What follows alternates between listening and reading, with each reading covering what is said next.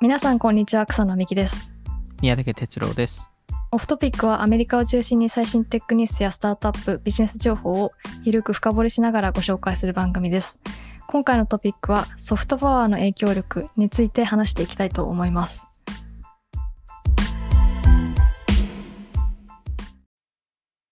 はいちょっと今回ははい。テックなのかビジネスっぽい話のような気もしますしそうですね。 でもたたまにはこういう話も。 たまに はでもまあいろんなインターネットのつながりのある話かなっていうのもあるんですけどはい。 えっとどこから始めますか、どっから始めましょうか。 えっと、はいまあ、そそうもですねそもソフトパワーってなんだっていうのそうもあるかもしれないですね。うーん、そのソフトパワーっていうものと、その逆のハードパワーっていうものもあるので、あうんの、まあ、ちょっと今日はそこの、えー定義から話して、えっと、それがどう国、国ベースでそのハードパワー、ソフトパワーって一番使われるものものなので、そこの説明をした後、まあ、その会社レベルでもそういう考え方ってあるので、そういうところをへー話していきたいなと思うんですけどじゃあハードパワーソフトパワーの定義から、えーはいというところで、えっと、そもそもこのソフトパワーっていう概念自体を考えたのが、えっと、ジョセフ・ナイさんっていう、えー方で、えっと、社会科学者はいえーでだったんですけど、えー彼が、まあ、ある雑誌でそのソフトパワーっていう、えー言葉を、えー定義づけて、えーですえー彼が言うにはその今までその世界で、えっと、国がその影響力を及ぼすためにはその軍事力はいえーまあ、いわゆるハードパワー、えーっていうものを、えーまあ、あの使っていたと。うーんで、えっとまあ、その核兵器とか、えーそういうものがあのその、まあ、多分軍事力で最大級のえーものだったりするんですけどただ、まあ、一定のあのところを超えると例えばその核兵器を10個持ってようが100個持ってようが1000個持ってようがそこまで変わらないんじゃないかとうーん影響力的に。はいあの特にその例えば中国とアメリカとかアメリカとロシアがその軍事力でその核兵器の数で言うと、えー別に多く持っているイコールめちゃくちゃ影響力を持つっていう話ではなくなったっていうえーのがまあこのジョセフ・ナイさんの仮説で、えーはいであれば違う領域でその影響力っていうのを、えー作らないといけないとうーんえーでそれをそのまあその軍事力ってその強制的な、えー影響力を持つものよりも、えーもう少しその,、えーそのライトな、まあ、彼が言うソフトパワはいー、えーを使っての影響力っていうのが、えーできるんじゃないかと、えーうんいうところでまあそのいわゆるそのアメリカのアメリカみたいになりたいとか日本みたいになりたいって思わせるような、えーその政治のやり方だったりコミュニケーションの取り方だったりそのカルチャーバリューだったり、えー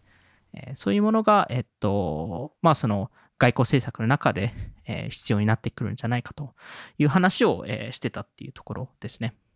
うーんもともとハードパワーっていう言葉自体はあったんですかねいやなかったですね。あでそこでソフトとハードの概念が、はい、ああなるほどなるなんほでどまあ、このすごい簡単な事例で言うとアメリカとか見ますとアメリカですとそのハードパワーっていうのがまあその軍事力とかその軍事基地とか、えーそういうのがハードパワーに値するものででソフトパワーじゃあ何かというと、まあ、例えばですけどいろんなアメリカのイデオロギーとかイデオロえギーアー、メリカンドリームうーんとかあのーまああのーそれ以外のその,、えーその自由とかその,、えーその民主主義とかアメリカンドリーム、ムってうん、どうなんかみんながみんな知ってますけどどういう由来でなんでこんななんで知ってるんだろうってのはちょっと不思議ですね確かにアそれメ不リカ思議ンでドリす ーよムねどこでこの言葉知ったのかちょっとわかんないですけどアメリカに行ったら何か自由があって 何かえすごい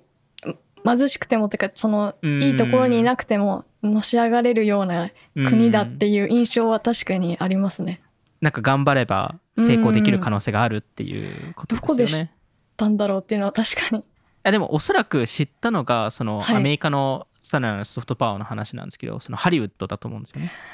ああ、ハリウッド映画でこのアメリカンドリームの概念ってやっぱあるじゃないですかそののし上がってあのありますね。で成功するっていう話ってよくあるパターンなのでやっぱそれってそのどう見せるかっていうともちろんその国としてそういうことを言うっていうのもそうなんですけどそれ以外にそのカルチャー的な、えー形、うん映画とかテレビ番組でそれそういうバリューを見せるっていうところもありますよね。ああ、そういうコンテンツよく見,、ま、見ますね、確かに。いやよく見アますよ、ね、メリカの、とアメリカのコンテンツは確かに。うんでなんかそれであのよくそのあの国がウェスタナイズされるその、うんアメリカっぽいそのバリューシステムとか考え方とか、えーはい教育方針とか、えーになるっていうのが多いのでなんでアメリカとしてはこういうそのソフトパワーを活用することによってその、えーただ軍事力だけではなくてその、えー世界トップのえー影響力のある国になれるんじゃないかとえーいう仮説を立ててたんですけど最近それこそジョセフ・ナイさん自身もえー言ってることがアメリカは結構そのソフトパワーのえーを失ってるんじゃないかと。ええでえっそうなんとですか。そうなんですよね。で、これって、あの、いろんな、その、調査によって、まあ、その、なんとなく分かったり、まあ、その、あの、それを一部データ化したりとかしてるんですけど、まあ、一つは、その、アメリカはどう思うか、うん、例えばアメリカに住みたいのかとか、ああ、あの、アメリカを、えっと、まあ、その、高く評価してるのか、支持してるのか、支持してないのか、みたいな調査って、定期的に世界中で行われるんですけど、はい。あの例えば2000年、えっと、インドネシア、はい。えーとかですと、えーまあ、あの7割以上の人口がそのアメリカを支持してたんですよね。なんなんでいわゆるたある程度高い評価を持っていたと。うん、はい。それが3年以内、まあ、2003年ぐらいですよね。それが15%に下がってるんですよね。結構下がりましたね。 7割から15%ってなかなかの。こいつ頃、いつ頃なんでしたっけ、それってれ。2003年、2000年からあー2003年にかけてですね。へえ、何があったのか気えにまなあ、る。イラク戦争ですね。ああ、なるほど。 911が、えー結構影響したっていう話はやっぱりあるのでなるほど。まああとはその教育とか、えーはいもうそのアメリカの大学とかも皆さんハーバード行きたいとかってあると思うんですけど、はい最近でも例えば中国の学生とかは、えっと、アメリカに行くよりもシンガポールに行ったりとかイギリスに行ったりとか、えーっていうのもあるのへでーそこも影響力が落ちてるんじゃないかと。えー意外ですね。それはまだ、うんまだというか、割とアメリカの大学行くの、結構人気だと思ってました。多分全体的には人気だとは思うんですけどあの今までと比べると落ちてるへえーっていう話もあればあとはそのアメリカにそもそも住みたいのかっていうところが、えっと、昔アメリカが世界で1位だったんですけどそのどあの、はいもしあの別の国に住むならっていうえ。うところでん。最近あ日本とかもすごい高くなったりとかへえ。していて、まあ、そそういうそういう意味でもそのアメリカのそのソフトパワー、まあ、いわゆる住みたいっていう、えー欲さえ、えっと、落ちてるんじゃないかっていうところで他の、アメリカはままだ1位なんですかアメリカ今あの、えっと、1位から外れました多分数年連続で1位だったんですけど ?1 位はどこなんですか1位が、えっと、ちょっと覚えてないんですよねあのえー、どこだろうなんかそういうランキングがあの最近出てて気になりますね、それ。しど、ちょっと後であの概要欄に、 リンクをどこだと思いますかえーどこですかねヨーロッパ系 あー、シンガポールとか。ああシンガポールとかもいいかもしれないですよねへえ、それはでも意外ですね。結構アジア圏が上がってるっていう話は聞きますけどねうん、日本も上がってるっていうのはすごい。嬉しいですねうん。まあ、なんでこういうなんかソフトパワーランキングみたいなのが実はあって、はあい。の全体的にあのそこでは、えっとえー今年2022年のランキングですとアメリカが1位ではい。で、えっと、イギリスが2位、えーうんドイツが3位、えーうん中国が4位、えー日本が5位フランスが6へえ位でカナダが7位っていうところですね。確かにイギリスもうんなんかソフトパワー強そう。うん、まあ国が小さいもののいろんな影響力を持っている国だと思うので、うん。あの、ただ、えっと、アメリカこ今年は1位なんですけど、去年6位だったんですよ。下が、結構下がってますね。結構下がっってえーいったりとか、あの、大体アメリカって1位だったりえーするのが普通なんですけど、逆にあの日本は去年2位だったので、ええまあ、ちょっとどういう形でそういう計算をしてるのかが、あの、そこまで明確じゃないので、なんで、まあ、どこまでこれを信用できるかっていうところあるんですけど、はい。あので逆に中国は去年8位だったので、で今年4位なので、おお上がってますねまあ、。かなり上がってるっていう話、まあ、中国の話はまたあのどっかあのどっかのタイミングでするんですけど、まあ、日本でいうとそのやっぱりエンタメカルチャー特にアニメとうか、んえーってやっぱり世界中に広がっているわけなので、まあ、そういう意味ではすごい、えーまあ、ソフトパワーとしては、えーカルチャー、えー要素を持っている国ではあると思うんですけど、まあ、でもそのその中でも個人的にやっぱり多分今すごい上がってる国で言うと韓国うーん。かなと思います。ますよね。韓国もそのランキングだと結構上位にいるんですかえーっと、いや、上位まではまだ来てないですね。へー多分、その韓国ですと、どちらかというと、そのエンタメカルチャーとか、はそっいち系が非常に強いっていうところはあるんですけど、まだそこの、あの、政治力とか、うーんどうしてもそこがまだ、あの、その、他のトップ10のランキングの国って、結構経済圏がめちゃくちゃ大きい国なので、ああなるほどなんでまあそういう意味でもそう、そういう意味でそのソフトパワーのそのランキングっていろんな要素を使ってるので、うちょっんとエ見ンタメだけじゃなく見にてくい部分はあるっていう、はいそうですね。なんで、まあ、でも韓国はやっぱり、まあ、あのまずは多分 K-POP とか、うーんまあ、BTS、ブラックピンク、TWICE とか、もう全、まあ、そのさ3つのアーティストは、ビルボードグローバル100とかにも載ってるわけなので、そうですね映画とか、イカゲームパラサイトとか確もかういに。ろんな方面でうんその海外、特に欧米とかあ日本もそうですけどコンテンツはすごい輸出してますよねそうですね。それこそ Netflix も韓国コンテンツを作るのに結構フォーカスしたりとか、投資ししたりうんうんしてますし、確かディズニープラスも結構韓国コンテンツをあのの権利を取得し始めていて、うーんブ確ラッかクピにンクの映画とか、あそうなんですねそうなんですよ。あと BTS のドキュメントシリーズ、ああ確かにえネットフリックスのやつとはまた別にってことですか別にだと思いますね。へえまた映画化するんですねまた映画化するらしいですね。へえでもなんか k p o p のコンテンツってなんていうか子供にも見せやすいコンテンツだなっていうのはちょっ確とかに。思いますよねなんか確かあに。のその言葉の言葉だ言葉というかうんあなんていうかそのにアジア圏のそのなんだろう正しく なんか結構あるじゃないですかアメ英語だとその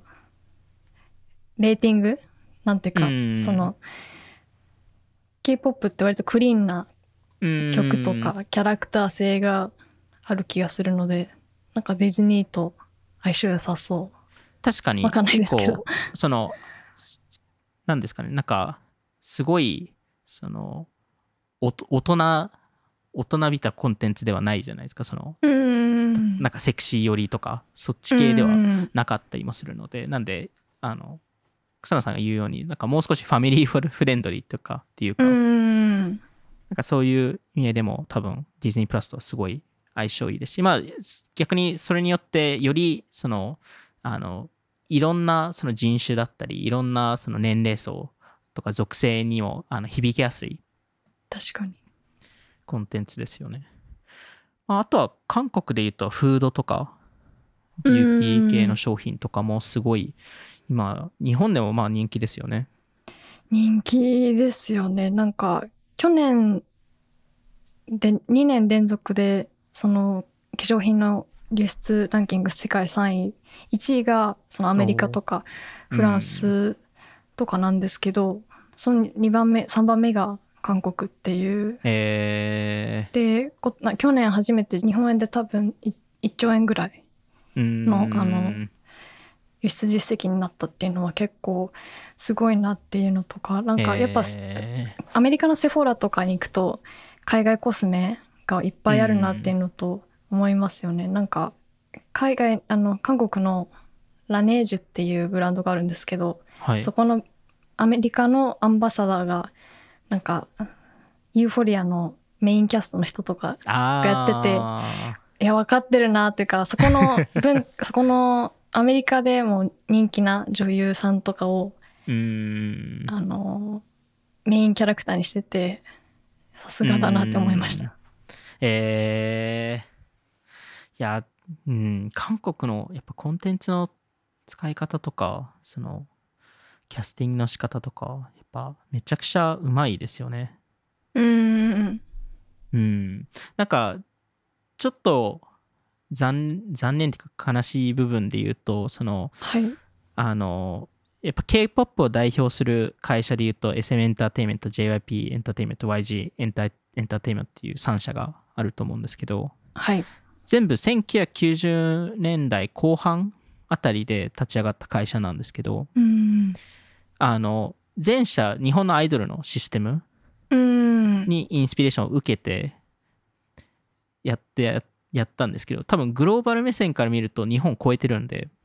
うーん、確かになんかそこの事務所の社長の人は日本のアイドル好きだったっていう話はようくんしてますよね。うん、やっぱそこのインスピレーションすごい受けたえーっぽいので、でもなんかすごいうまくそのカルチャーとテクノロジーをなんか掛け合わせたなと思っているんですよね。ななんか、もともと韓国ってその1997年あたりに一回経済が経済不況になって、えーっとはいいろいろ、えー大変な時期があったんですけどあのその時にその韓国の大統領が結構すごいは判断をしていてはい。あの、えーいわゆるインフラを作り直さないといけなかったタイミングだったんですけどあのその高速をつくつく作るのをやめてはい。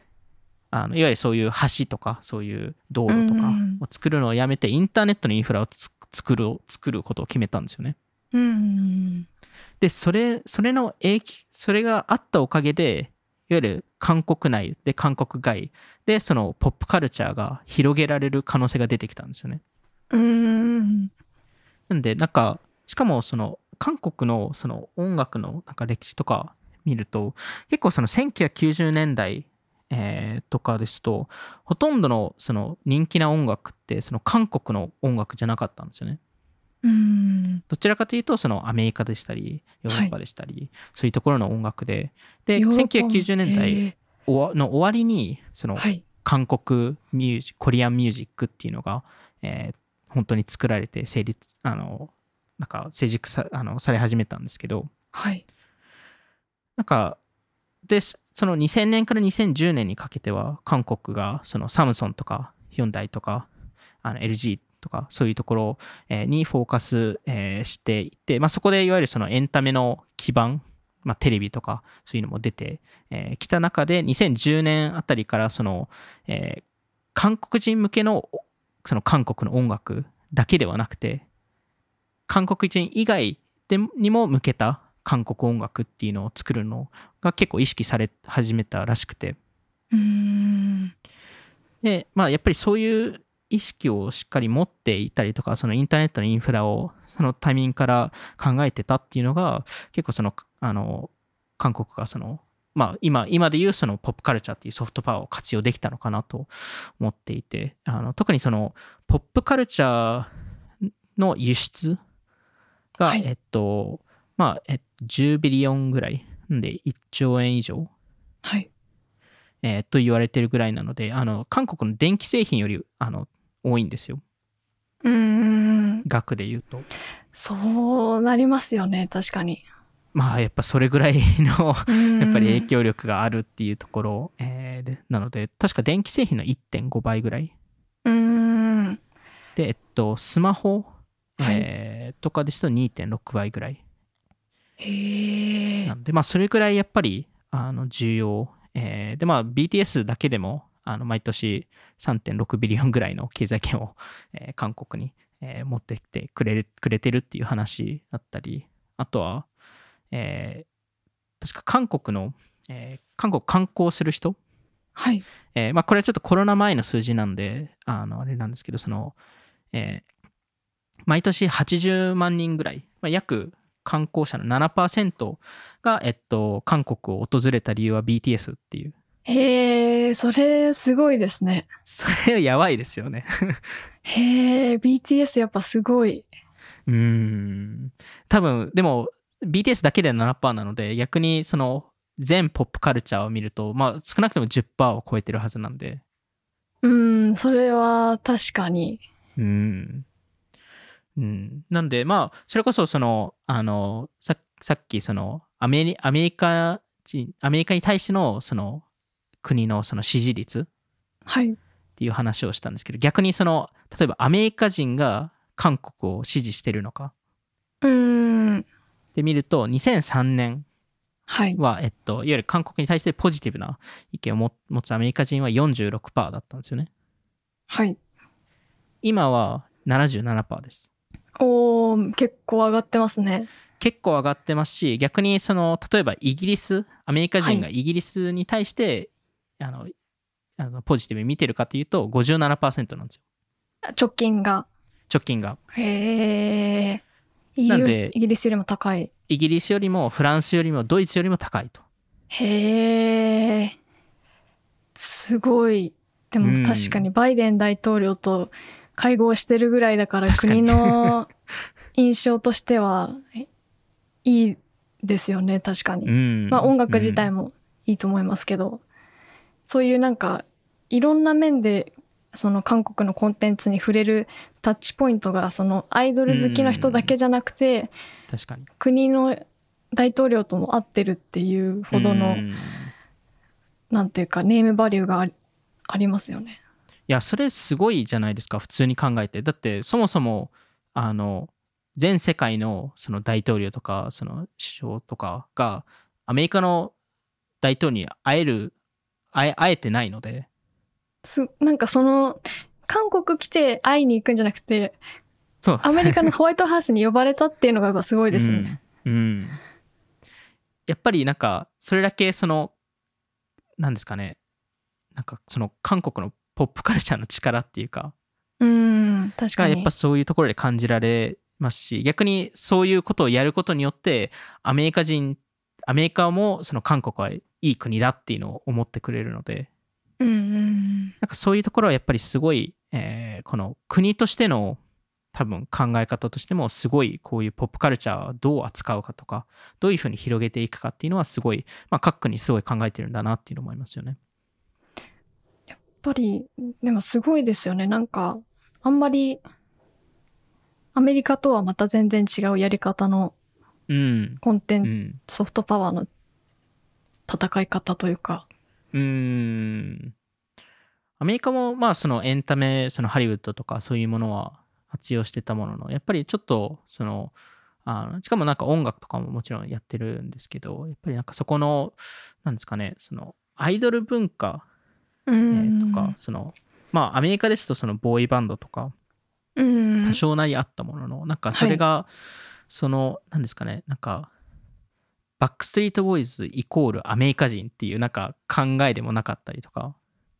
うんどどういうことですかなんか BTS は韓国ってなんか明らかに国がなんかあつーい、はい、なんか国のイメージもなんかしっかり紐づいてるじゃないですか。はい、なんかそれがなんかアメリカアメリカの場合もしかしたらその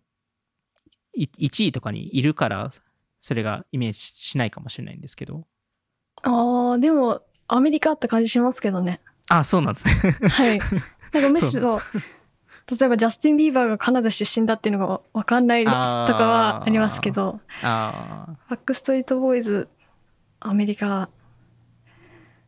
アメリカみたいなアーティストでな誰だろうたアブリメリトカニー・スピアーズとかあーブリトニー・スピアーズとか。ジャスティン・ティンバーレイクとかあーアメリカって感じがしますね。アメリカっていう感じなんですね。まあ個人のバイアスでしかないとは思うんですけ どなんかアメリカのポップミュージックの前線にいた人たちって感じがすうる。んなんかまあそういう意味でもその日本とかもそのなんかそのカルチャーポップカルチャーっていうのは一軸でしかないのでそのソフトパワーを作るにあたって、でもちろん日本もそのポップカルチャー的なあの、えーソフトパワーすごい強いんですけどなんかそれ以外の例えばその,、えーその研究とかはい。場合によってイノベーションとか、うんそういうのも、えっと、ソフトパワーになるので、まあ、いわゆるシリコンバレーってソフトパワーじゃないですか。ああなるほどシリコンバレーで働きたいじゃないですか、みんな。ああ確かに確かにはいで、シリコンバレーのややったことを世界中が真似したりとか。一番最先端のテクノロジーがうん、集まってる、人が集まってるイメージありますねうんうんうん。なんで、そういう意味でも、その、あの、いい人材がそこで集まったりとか、うんうんそういうのに全部あの影響していくので、なんでまあそういう意味でもそのソフトパワーを持つっていうのがすごい、えー重要な、えーところなんですけど、じゃあその国ではなくて、その会社、会社レベルでのそのソフトパワーの考え方はいで、えっと、なんだろうって思った時に、そのまずハードパワーってじゃあ何ですかっていうところなんですけど、ハードパワーは簡単にその、えっと、営業に結びつくもの、うんまあ特にその直接的にはいえーっていうところで逆にソフトパワーっていうのはその会社のストーリーを伝えたりとかバリューを伝えたりとかうんなんであのよくそのコンテンツマーケティングイコールソフトパワーっていうふうに言われるんですけどはいそれもその時と場合によってソフトパワーであって時と場合によってハードパワーであってうんそのはい直接的その自分自社商品を販売に販売につながっているのであればはいハードパワーですしああなるほどただなんか例えば全然関係ないことを話してでその中でそのストーリーを読んでなんかこの会社いいなって思えてそれで後々インダイレクトですその会社の商品買うことにななったりとかうんするとどちらかというとソフトパワーに近しいっていうところですねじゃあソフトパワーにもなり得るしハードパワーにもなってるそうこですとねもあそるのってコいンうテンツのやり方にえーよってはっていうところですねなんでなんか例えばロビン・フッドがロビン・フッド・スナックスっていうポッドキャストを運営してたじゃないですかはいあ買れ収してそうですね、買収して。あれは完全にソフトパワーの動きなんで、別にそのロビンフッドスナックスっていうポッドキャストで、ロビンフッドを必ず使ってくださいっていう話じゃないじゃないですか。確かに全然なんかテックニュースとか経済ニュースを話すそうですねポッ。ドキャストって感じで、パワードバイロビンフッドみたいな感じですね。そうですね確かに。なので、どちらかというと、その話してることが株式市場の話とか、なんはかいでもそれによって、そのメディアってすごいなんか信頼できるものとか、そのいい、いいコンテンツを出してる。で、誰が運営してるのあ、ロビンフッド。じゃあロビンフッドのアプリ使ってみようっていう、ちょっとインダイレクトな流れはい。でその印象付けさせるっていうところで、まあ、例えばあの我々もよく話すアンドリーセン・ホルイッツとかはい。あのフューチャーっていうメディアをやってると思うんですけど彼らはそこでそのテックオプティミズムえーについていろいろ話すっていうところで別にそれがなんか直接的に彼らの VC のあの、えー業務につながって、えーいなくてもうんうんうんまあ、そこでそのアンドリーセンとしてのメディアでメディアがあるべき姿っていうのを見せたりとか、そのテックっていいよねっていうのを伝えるっていう。うんうん。そこの概念的な話でまあ多分一番その古くから言われてる事例ですと、えーミシュランああ。ミシュランガイドミ。シはいあのミシュランミシュランガイドってミシュランっていう会社が運営してるんですけどはい。ミシュランってあの車のタイヤメーカうーなんですよねん。キャラクタでーフラがンスタイヤのマークしそたうタイですねヤのキャラクターですよね。 そうですふわねふわ した。なんかあのフランスのタイヤメーカーなんですけどあの、はい1900年へえ。なだいぶ前ですけど、えーには、えっと、フランスに3000台の車しかなかったんですよへえ。なんでまあ結構少なくてなんでまあミシュランはタイヤメーカーなのでタイヤの売り上げをどうやって上げようかって考えた時に、まあ、まずははいもっと車が必要ですと、はい。でじゃあ車がし車を買わせるためには何が必要かと思ったらその人をいわゆる旅行させさせないといけないとはい。じゃあそれをどうすればいいんだって考えた時に出たのがミシュランガイドなんですよねすごいアプローチですね。すごいアプローチですよねへえ。で当時のミシュランガイドって無料で配っていてああ。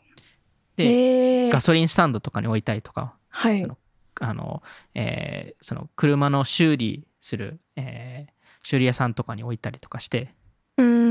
んでそこでそのいわゆるコンテンツを通通してそのあのいろん旅行させさせるっていうのを彼らが、えっと、仕込んだっていうところですね。へえすごいですねなんか今やもう世界のお店そうです ね。を決めるもう指標になってますもんねうんなんで逆に今だとコンテンツが先走っ確かて確かあにのミシュランってタイヤメーカーっていうの知らない人もすごい多いと思うんでむしろそっちの方がビジネスとして成り立ってるのかかももですしれないで すよね。うん確かになんでまあへー多分一番分かりやすい事例が実はそのミシュランではいなんかテック企業とかでいきますと s a ス s 企業が最近結構メディアメディア会社を買収してるじゃないですかここ数年。確かにまあハブスポットがザハッスルを買収したりとかうーんあのエンジェルリストがプロダクトハントを買収したりとかストライプとかもメディアやってますしねそうですねストライプもインディーハッカーズっていうコミュニティも買収してますしニュースレターとかも買収してました個人のおーへえそれがなんかストライププレスの記事の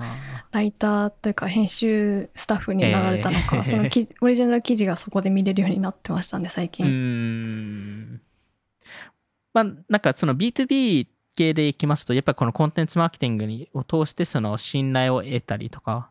その、えーそういうところをやってるのでまあオフトピックとかもそうですよね別にこれで直接今お金を儲けては儲けてるわけではないのでうーん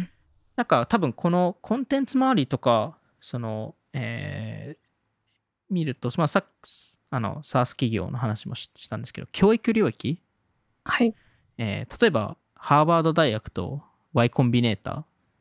ーを見ると、あの、お互いそのお金儲けの仕方って、まあ、ハーバード大学ですと、その、あの、えー授業とか、まあ、まあ、投資とかもやってるので、あの、そういうところにあるんですけど、彼らって、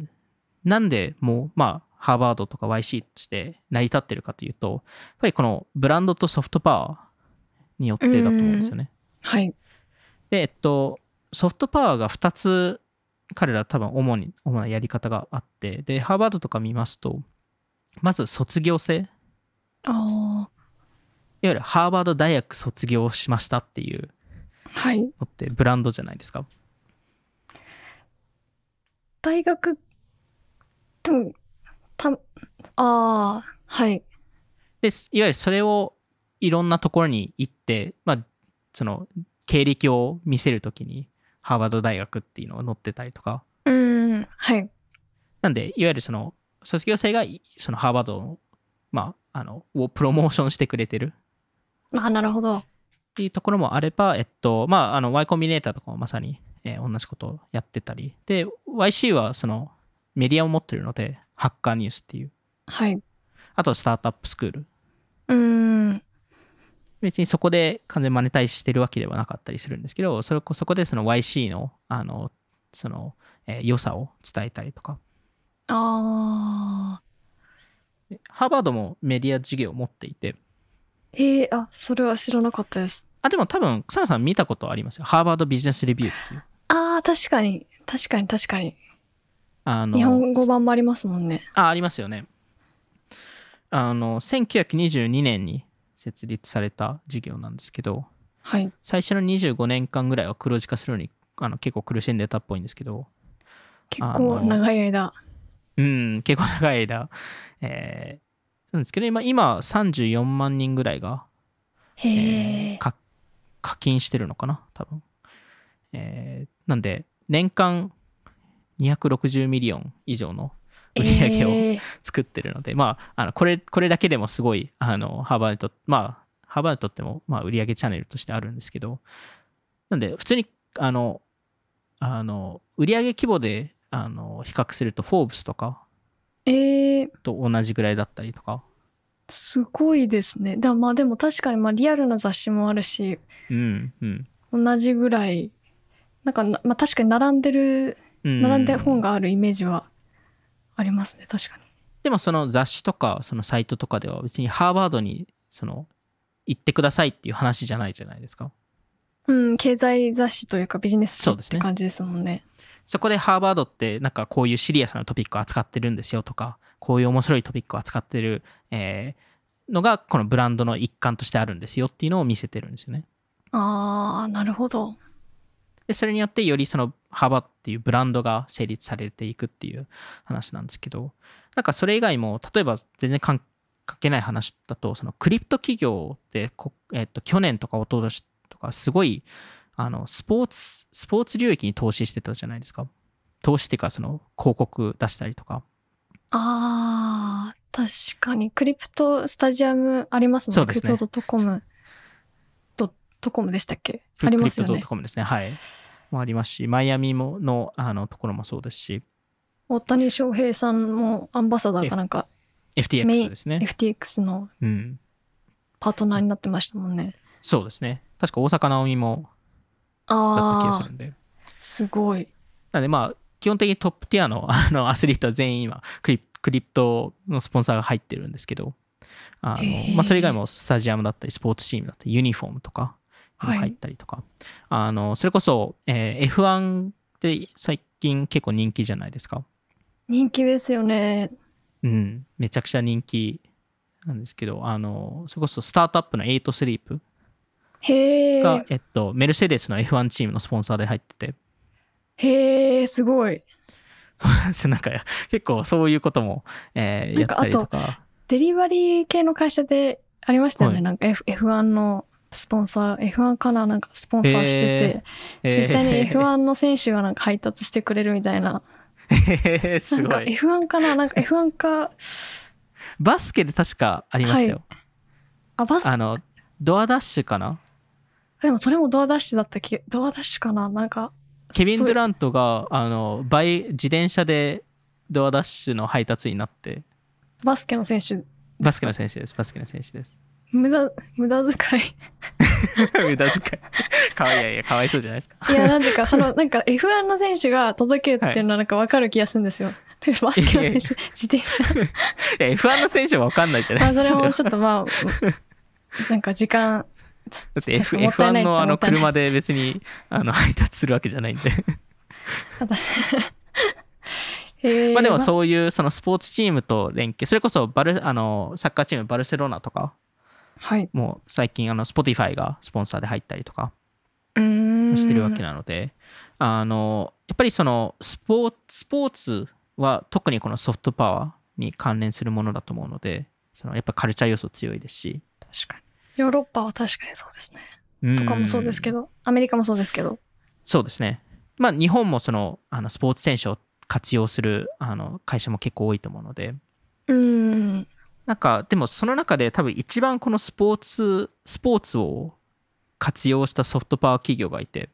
はいうそれがレッドブルなんですよねーんエナジードリンクそうですね。で、なんか、レッドブルって、そのエナジードリンクを作ってる会社な、つ作ってる会社、まあ、エナジードリンクを提供してる会社なんですけど、はいなんか正直、エナジードリンクの会社じゃないんですよね、もう。うーんなんか、というと完全にマーケティングの会社で、マーケティングうまいですよね私うまいですす。めちゃくちゃうまいです。それこそ、草野さん覚えてますか ?2012 年に、はいすごいバイラルした動画がああるんですけど、あの、えっと、世界、えー世界記録のそのスカイダイビングはいの世界記録の動画があって、へーいわゆるその、あの、まあ、なんか、めちゃくちゃ高くから飛び降る、だ飛び降りる、あの、映像なんですけど、はいそこで確かなんかマッハマッハ 1, 1超えた超えたぐらいのスピードで、えーえーしていったんですけどそれがすごいなんかレッドブルのヘルメットとかあつけていてあはいはいあのそのそのプロジェクトを、はいえっとレッドブルがあの予算出してるんですけどうーんはい7年かかったんですよそれを実現するためにそれは選手のコンディションとかも選手の含めてコンディションとかってことですいわゆるそのどのとどの場所から飛ぶべきかとかああなるほどどうしたら安全を保てるかとかうーんで50億50億円以上かけてやったプロジェクトなんですよ、レッドブルわがあ。でも別にそへれえで エナジードリンクの売り上げに別に直結してるわけじゃないじゃないですか。直結しないですし結構結な構な規模規模 そうですのね。キャンペーンですね。めちゃくちゃあの投資してた、えーものなんですけど確かにでもそのなんかエクストリームスポーツとかに広告を出してるイメージは確かにうんで、なんか普通のスポーツじゃなくて、うんそういうなんかあのかっこいい、うんうんちょっと挑戦してる人のがすごい系の、うんまあ、全部全 部すごいですけどなんかすごいスポーツに広告が出てるイメージありますね、うんそうですよねなんかそのプロジェクトをストリート系とかああそうですね、そのプロジェクトもあのそのまあいろんなところでその、まあ、バイラル化した動画なのであの6000億円ぐらいの,、その価値がその動画だけでそのプロジェクトであの生まれたんじゃないかっていうふうに、えっと、い言われていて、えー、まあ、なのでまあ 50, 50ミリオンのものが6ビリオンになるっていうのは、まあ、あの彼らからするとすごいペイしたっていう話すごいではあるんですけどへえすごいなんか、まあ、そもそもレッドブルってそのキャンパスアンバサダープログラムはいその大学えーでのアンバサダープログラムを、えっとえー結構早めの方からやっていてうーん配ってる人とそかうでいすねますもんね配って無る人料とかであのはい車とか,、ああ確あかにのそれこそあの学生のパーティーを主催してあげたりとかへえそんなこそういうこととも、もまあしてるんですね、最近だと B リアルとかもやってるんですけどああ、うわ、うなんかちゃんといいいと ころに広告や、なんかキャンペーンしてるんですね。よあまあ昔ごい Tinder とかもそういうのやったりとかああ、へえ。でもレッドブルって自社のドリンク作ってないんですよえあれ自分たちで作ってないんですレッよあのレッドブルを作っ、生産、外注してます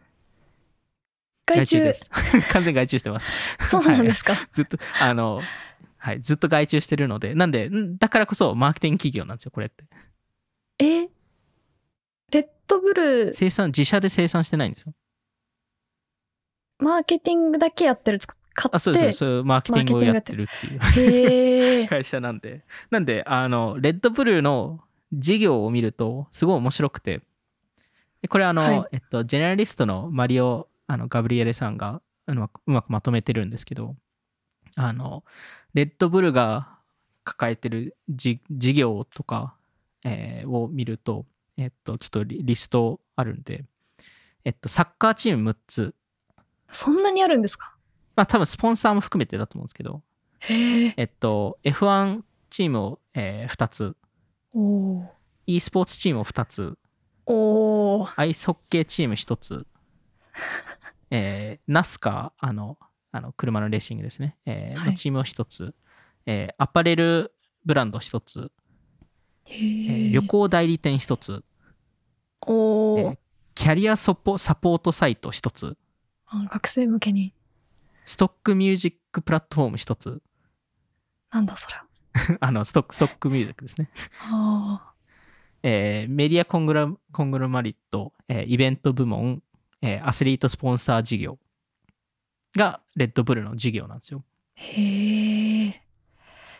飲み物、食料、置いてないです。ないです食。 品。ああ。本当にマーケティングの会社ですね。嘘じゃ、なんか持ってるあとそかうじそゃうななくんですて。よ。あの、ほ本当に、このレッドブルってソフトパワー企業なんですよ。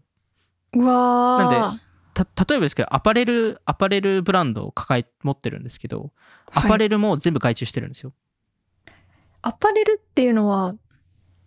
レッドブルウレェアッドみブたいルなウのがェあアるとか、ってそことのですか、彼らがスポンサーしてるアスリートと一緒になんかコラボ商品作ったりとか、ああ。あ、なるほど、なるほ旅ど。行代理店もへえ。自社の旅行代理店じゃないんですよ。旅行代理そもそもどういうものなのかちょっとあ気のにふなります、ね、普通の旅行代理店なんですよ。ただ、レッドブルのブランドそがれの乗っかってるだけなんですよ。うんあでも、へー運営は全部自社でやってなくて。うーんマーケティング PR はいとしてやってるっていう、へえなんで、そのレッドブル自体が、その、売り上げの、まあ、30%から35%ぐらいマーケティングに使ってるっていう話があるんですけど、なんで、2020年の売り上げが7.4ビリオンぐらいだったので、はいなんで、えっと、まあ、その約3割ぐらいって考えると、まあ、2.5ビリオンぐらいうーん。が、その、マーケ予算へえ。だったんですけど、あの、ちなみにコカ・コーラの広告予算って2.8ビリオンなんですよ。はい。なんで、ほぼ同一なんですけど、でもコカ・コーラって、レッドブルの、えー約4倍、5倍ぐらいの売り上げ規模なんで、うーん。まあ、あのレッドブルからすると、その自社商品を作ってない分、はい。このマーケティングにすごいコストかけてる、ああ、えーっていうところが。があるので、なんで、まあ、こういうスポーツチームとかいっぱい購入して、えー買収したりとか、まあ、そのスポンサーとか入ってるんですけど、あの例えばなんですけど、2004年はい。えーにレッドブルが、あのジャガーって、あの車のジャガー、はい。えーの F1 チームを1ドルで買ったんですよ。 1ドル。 1ドル。あの100円。そんな安く買えるんですかそんな安く買えたんですよ。あのあともちろん条件付きで。 ああ、たただどういう1ドルで条件な購んで入すしかただけじゃないんですけど、えっと、1ドルで、えっと、売る代わりに、次の3年間、はい400億、その、チームを改善するため、チームを良くするために、400ミリオンコミットしてくださいと。おお。なんで、その、売り手としては、別はいに安くしてもいいんですけど、チームを良くしてくださいと。おーで、えっと、そ、そこに、レッドブルはコミットして、はい。で、えっと、で、まあ、これ2004年だったんですけど、いろいろまあチームの改善とかを行った結果、えー2010年から2013年の間、4年連続で F1 のタイトルを獲得して、へで、え。えっと、去年のすご F1 い。タイトルも、えー獲得してたので、まあ、あの、結果多分、えー合計、まあ、2004年から今まで、えーにかけて2.3ビリオンぐらい、レッドブルが F1 レーシング、F1 のチームにかけてるんじゃないかって言われていて、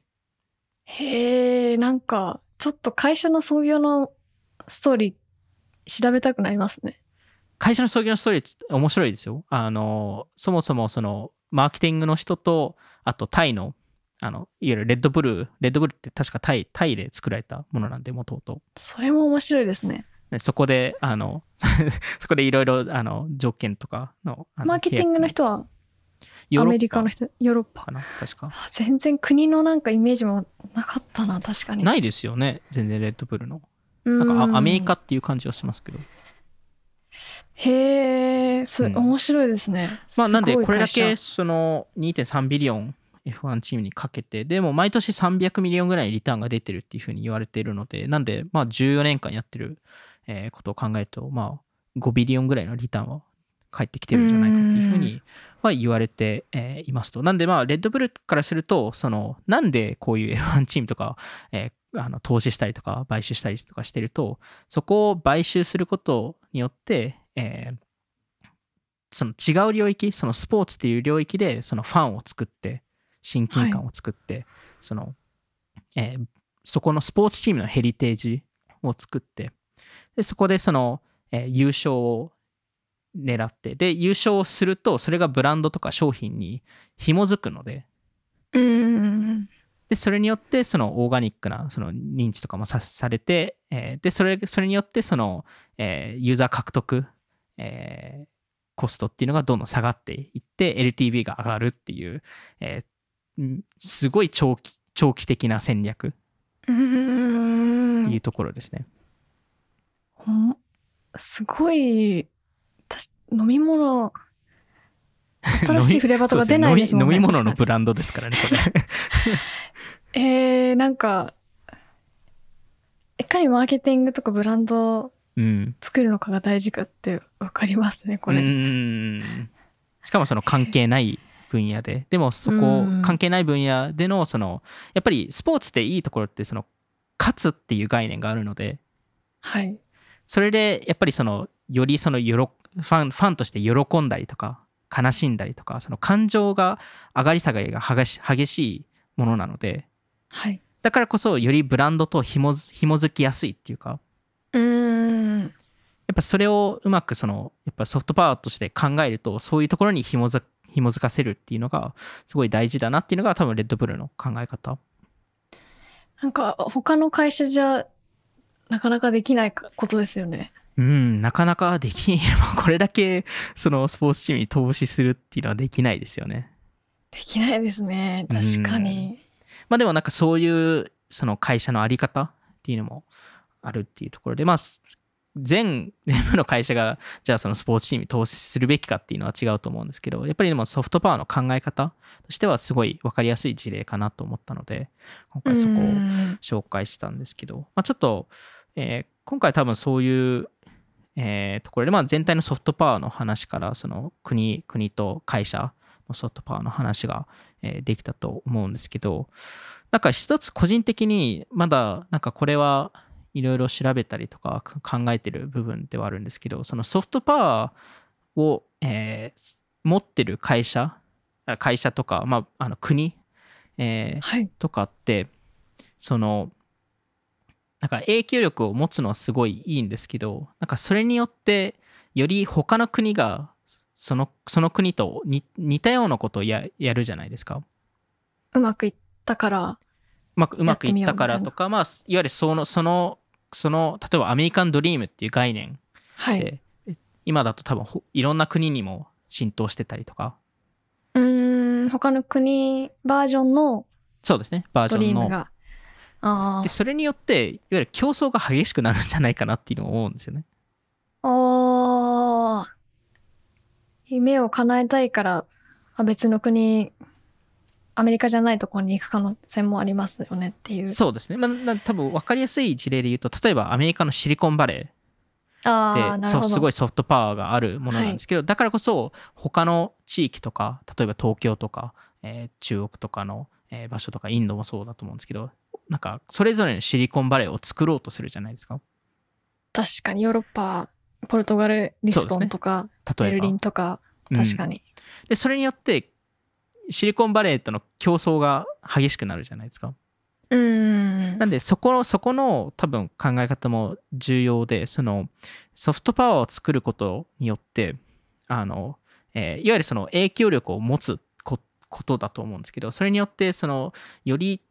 似たようなことをやり出す競合がどんどん出てきちゃうので、はい。えーなんでそれは、えーもちろん自分の自分が影響力を持ってるっていう証拠にはなるんですけど同時にコンフリクトが生まれやすくなると。うーん。なんで、えっと、すごい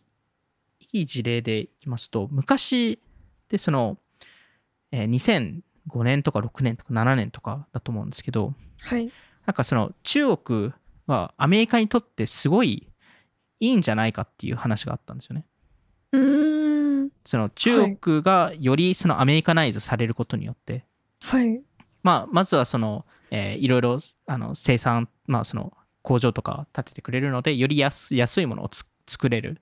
うんえーそれによってアメリカ人がよりハッピーになると、まあ、いわゆるもはの、もうあの消費するものが安くなるのではい。でもう一つはそのアメリカのやっぱりカルチャーバリューそのハリウッドとかそういうアメリカあのアメリカの大学に行きたい人が中国で増え増えることによって中国人がアメリアメリカっぽくなるとか、うーん。アメリカ内することによってその、えー中国とアメリカの関係性が良くなるんじゃないかとかおーないわゆるるほよど。り平和になるんじゃないかはい。っていう、えっと、考えが当時はあってはい。で、えっと、おただ、おそらく逆だったんですよね。うーん。へえ。中国がそのアメリカと似ることによって、コンフリクトが生まれやすくなったんですよね。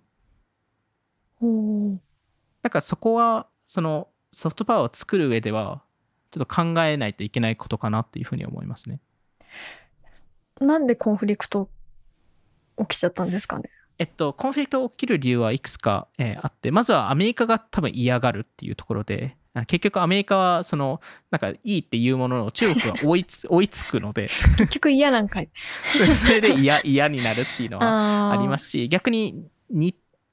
似ているとたあ例えばアテンションの競争になったりとかうん。なるほどシリコンバレーの事例で言うと人材の競争になるじゃないですか人がどこにシリコンバレーに行くのか東京に行くのかリズボンに行くのか確かに似てくるそと競争そうながんで激すしよくなっちゃいます。競争が激しくなっちゃうのでなんでそこはえっと例えば日本とか韓国とかも今そのポップカルチャーはい。が、えっと、すごい影響力を持っているんですけどでもだからこそアメリカとかでも最近そうですけどやっぱりその、えー日本、えーにアニメ風のその NFT が出てきたりとか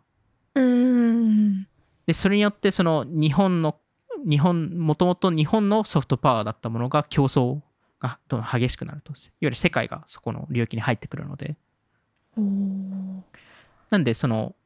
そこのなんですかバランスっていうよりもそのあのソフトパワーを作る、えーリスクはい。えーっていうことも多分会社としても、えー国としても考えないといけない。うーん。なるほど。はい。まあ、なんで、まあ、ちょっと今日はそういうところで、えっと、終わらせるんですけど、えっと、はい次回は、えっと、ちょっとこのソフトパワーの続き、えーまあ、中国の話とかしてないので、うーん。はい。あの、中国の話とか、まあ、中国を超える国が出てくるのかとか、うーん。えーあとはそのソフトパワーの中でもあの最近ソフトパワー2.0の概念が出てきていてえ、え、なんか、し誰かが言ってるんですかそああ ?1.0 のも。ジョセフジョセフナイさんがあのソへーソフトパワーを定義づけした人があーソフトパワー2.0が今あるっていうは話をしててそれがデジデジタルデジタル領域でのソフトパワへえーな。んでそこら辺についてもちょっと話していきたいなと思いますデジタルがそもそもソフトパワーだと思ってたんですけど、ちょっとち定義が違うんですね。あのデジタルのハードパワーもあるのではあ。ちょっと気になります。はいちょっとそこら辺の話も、はい、次回はい。わ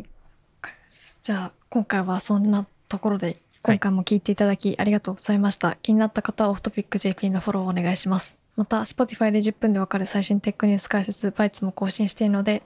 ぜひチェックしてみてください。それではまた次回お会いしましょう。さようなら。さよなら